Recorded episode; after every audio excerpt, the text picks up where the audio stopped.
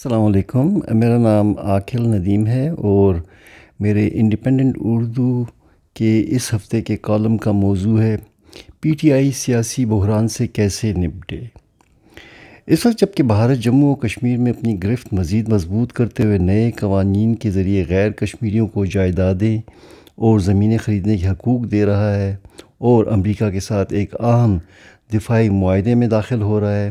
پاکستان ایک خطرناک سیاسی اور معاشی بحران سے دو چار ہے۔ پاکستانی حکومت ان بقائی مسائل پر توجہ دینے کی بجائے ان کوششوں میں مصروف ہے کہ کیسے اپوزیشن جماعتوں، جو کہ تقریباً پینسٹھ فیصد آبادی کی نمائندہ ہیں، کی پاکستان سے وفاداری کو مشکوک بناتے ہوئے قوم کو دو متصادم گروہوں میں تقسیم کر دے۔ ترجمانوں کی فوج ظفر موج صبح سے شام قومی رہنماؤں کے لیے غداری کے فتوے جاری کر رہی ہے۔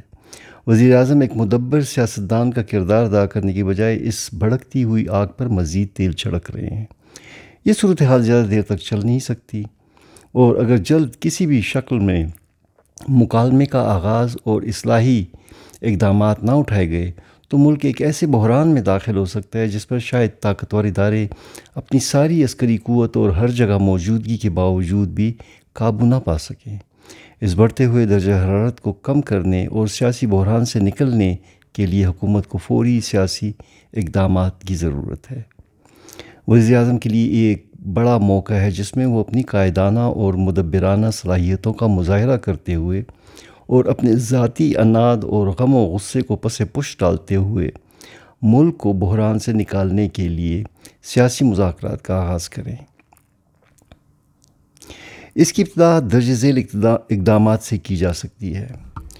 چونکہ اپوزیشن کے اگلے جلسے میں تقریباً بیس دن باقی ہیں، تو ان اقدامات یا ان کی شروعات سے سیاسی درجہ حرارت میں کافی کمی لائی جا سکتی ہے۔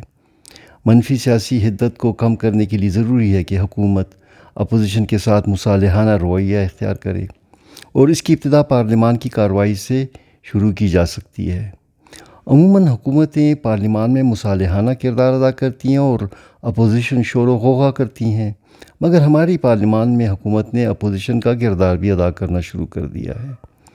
بعض ابوذرا کی ٹیم روزانہ کی بنیاد پر اپوزیشن کو آڑے ہاتھوں لیتے ہوئے رقیق حملے کر رہے ہوتے ہیں، جس سے حزب اختلاف کو مزید مشتعل کیا جاتا ہے۔ پارلیمانی جمہوریت میں ایسا حکومتی رویہ کم ہی دیکھنے میں آتا ہے۔ یہ ایک مصالحانہ قدم جس میں اپوزیشن پر بلا وجہ اشتعال انگیز تنقید کا خاتمہ شامل ہو، پارلیمان کی کارروائی میں تہذیب کا عنصر لا سکتا ہے اور اپوزیشن کے لیے حکومت کو لان تان کرنے کے لیے کم مواد مہیا کرے گا۔ حکومتی ترجمانوں کی فوج چوبیس گھنٹے اپوزیشن کے خلاف الزامات کی بوچھاڑ لگائے رکھتی ہے۔ اس سلسلے کو فوری طور پر بند کرنے کی ضرورت ہے۔ حکومت کو احساس ہونا چاہیے کہ اس کی پچھلے چھبیس ماہ کی حکمرانی میں عوام ان کا بدعنوانی کے بارے میں روزانہ کی بنیاد پر واویلی سے تنگ آ چکے ہیں۔ اور انہیں اب ایسا محسوس ہونے لگا ہے کہ شاید اس حکومت میں عوام کے مسائل کا کوئی حل اور صلاحیت ہی نہیں ہے۔ اور بدعنوانیوں کا اس عرصے کے بعد بھی رونا دھونا لوگوں کی توجہ خوفناک معاشی مسائل کو حل کرنے میں ناکامی سے ہٹانے پر ہے۔ ان ترجمانوں کی روزانہ کی پریس کانفرنسوں اور آٹھ بجے کے بعد ٹی وی چینلز پر بیٹھ کر اپوزیشن پر تنقید کے سلسلے میں کمی کرنے سے سیاسی درجہ حرارت کو نیچے لایا جا سکتا ہے۔ اسی طرح حکومت کو سوشل میڈیا پر ان کی پارٹی کی طرف سے گرما گرمی اور سخت زبان استعمال کرنے سے بھی پرہیز کرنے کی ضرورت ہے۔ احتساب کے عمل کو جاری رہنا چاہیے، لیکن نیب کے معاملات میں حکومتی دخل اندازی کا تصور اب عوام کے ذہن میں جڑ پکڑتا جا رہا ہے۔ صرف اپوزیشن کو مسلسل نشانے پر رکھنے سے نیب کی اپنی شہرت بھی داغدار ہوئی ہے۔ نیب کے چیئرمین کی شرمناک ویڈیوز اور سابق چیف جسٹس کھوسا کا تبصرہ، جس میں انہوں نے کہا کہ نیب کو سیاسی مقاصد کے لیے استعمال کیا جا رہا ہے، اس ادارے کی نام نہاد آزادی اور غیر جانبداری مشکوک ہو چکی ہے۔ عوام میں اس ادارے پر اعتماد بحال کرنے کے لیے ضروری ہے۔ کہ اس کے موجودہ متنازع اور منتخب مزاج چیئرمین کو آئینی طریقہ کار استعمال کرتے ہوئے تبدیل کر دیا جائے۔ شہزاد اکبر کو نیب کو اس کے قوانین کے مطابق آزادانہ طور پر کام کرنے دینا چاہیے اور روزانہ کی بنیاد پر مبینہ بدعنوانیوں کے کاغذات ٹی وی اسکرینوں پر لہرانے سے اجتناب کرنا چاہیے۔ نیب کو بغیر کسی دباؤ اور حکومتی اور دیگر اداروں کی مداخلت کے بغیر کام کرنے دیا جانا چاہیے۔ اس کے بیشتر اہلکار جو کہ سیاسی طور پر داغدار ہیں، انہیں اپنی ذمہ داریوں سے فارغ کر دینا چاہیے۔ مثلا ڈی جی نیب لاہور ایک متنازع شخصیت ہیں اور نیب کے معاملات میں سیاسی بیان بازیاں بھی کرتے رہے ہیں۔ اپنی دو ہزار اٹھارہ کی فتح کو انتخابی دھاندلی کے داغوں سے دھلوانے کے لیے ضروری ہے کہ گلگت بلتستان میں اس ماہ ہونے والے انتخابات کے تقدس کو یقینی بنایا جائے۔ ان انتخابات کو صرف اور صرف الیکشن کمیشن منعقد کرائے اور اس میں کسی بھی عسکری ادارے کی وابستگی نہیں ہونی چاہیے۔ مہنگائی سے پسے عوام کے غیر و غضب سے لگتا ہے کہ شاید منصفانہ انتخابات کی صورت میں پی ٹی آئی نہ جیت سکے۔ ایسی انتخابی پسپائی کسی حکومت کے اقتدار کے وصف میں کوئی اچمبے کی بات نہیں ہوتی۔ اگر پی ٹی آئی انتخاب ہار بھی جاتی ہے تو یہ ہار انتخابی عمل کے تقدس پر ایک مہر ثبت کر دے گی۔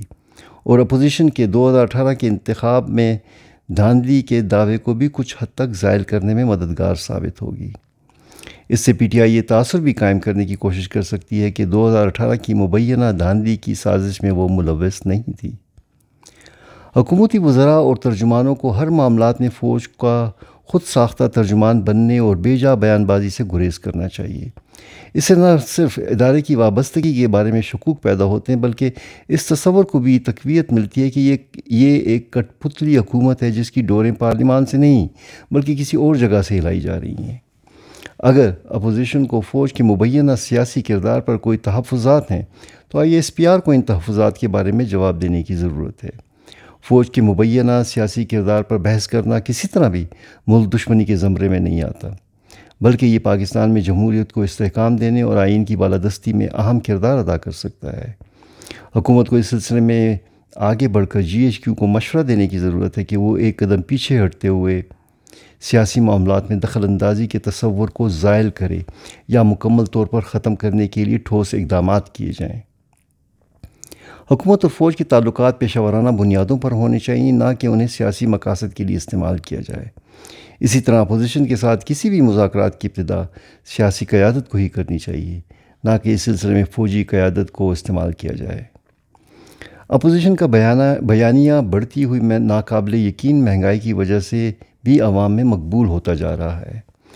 مہنگائی کے اس طوفان کو حکومت روکنے میں مکمل ناکام نظر آتی ہے۔ اس لیے اپوزیشن کو ہر وقت اتارنے کی بجائے حکومت کی ساری توجہ مہنگائی کو روکنے پر مرکوز ہونی چاہیے۔ آٹا اور چینی کے بحران کے ذمہ داروں کے خلاف ابھی تک کوئی تعدیبی کارروائی نہیں کی گئی۔ ان کے خلاف اقدامات سے اس لہر پر کچھ حد تک قابو پایا جا سکتا ہے اور عوام کے غم و غصے میں بھی کمی لائی جا سکتی ہے۔ مہنگائی میں کمی سے اپوزیشن کے لیے عوام کو حکومت کے خلاف کسی فیصلہ کن تحریک کے لیے میدان میں اتارنے میں کافی مشکل پیش ہو سکتی ہے۔ اپوزیشن کے ساتھ مکالمہ کرنے کے ساتھ ساتھ بیوروکریسی کا اعتماد بھی بحال کرنے کی ضرورت ہے۔ بیوروکریسی کا اعتماد اس وقت انتہائی نچلے درجے پر ہے اور چند حالیہ اقدامات کی جن میں کچھ وفاقی سیکرٹریز کے خلاف ریفرنس شامل ہیں کی وجہ سے ان میں نہ صرف مزید بے چینی پھیلی ہے بلکہ کام کرنے کی رفتار تقریباً رک سی گئی ہے۔ کابینہ کے ایک حالیہ اجلاس میں وزراء نے اپنی ذمہ داریوں میں ناکامی اور قیادتی کردار میں کمزوری کا ملبہ بیوروکریسی پر ڈال دیا۔ وزیر اعظم کو بیوروکریسی کو تحفظ فراہم کرنا ہوگا، ورنہ ایک سہمی ہوئی بیوروکریسی کسی طرح بھی حکومت کی ترقیاتی ایجنڈے کی تکمیل میں معاون ثابت نہیں ہو پائے گی۔ بغض نواز شریف میں سابق سیکرٹری خارجہ کو انتظامی امور میں حکومت کے احکامات پر عمل کرنے پر ریفرنس میں شامل کرنا کسی طرح بھی بیوروکریسی کے حوصلوں کو بڑھا نہیں سکتا۔ یہ اقدامات حکومت کو موجودہ مشکل حالات سے مکمل طور پر تو نہیں نکال سکتے۔ مگر ان سے سیاسی حدت میں واضح کمی آ سکتی ہے۔ اگر حکومت کسی طریقے سے اپوزیشن سے مذاکرات کا آغاز کرے اور اس میں انتخابی اصلاحات اور اداروں کے آئینی کردار کے بارے میں بات چیت کی جائے، تو موجودہ بحران کو عارضی طور پر ٹالا جا سکتا ہے۔ شکریہ، خدا حافظ۔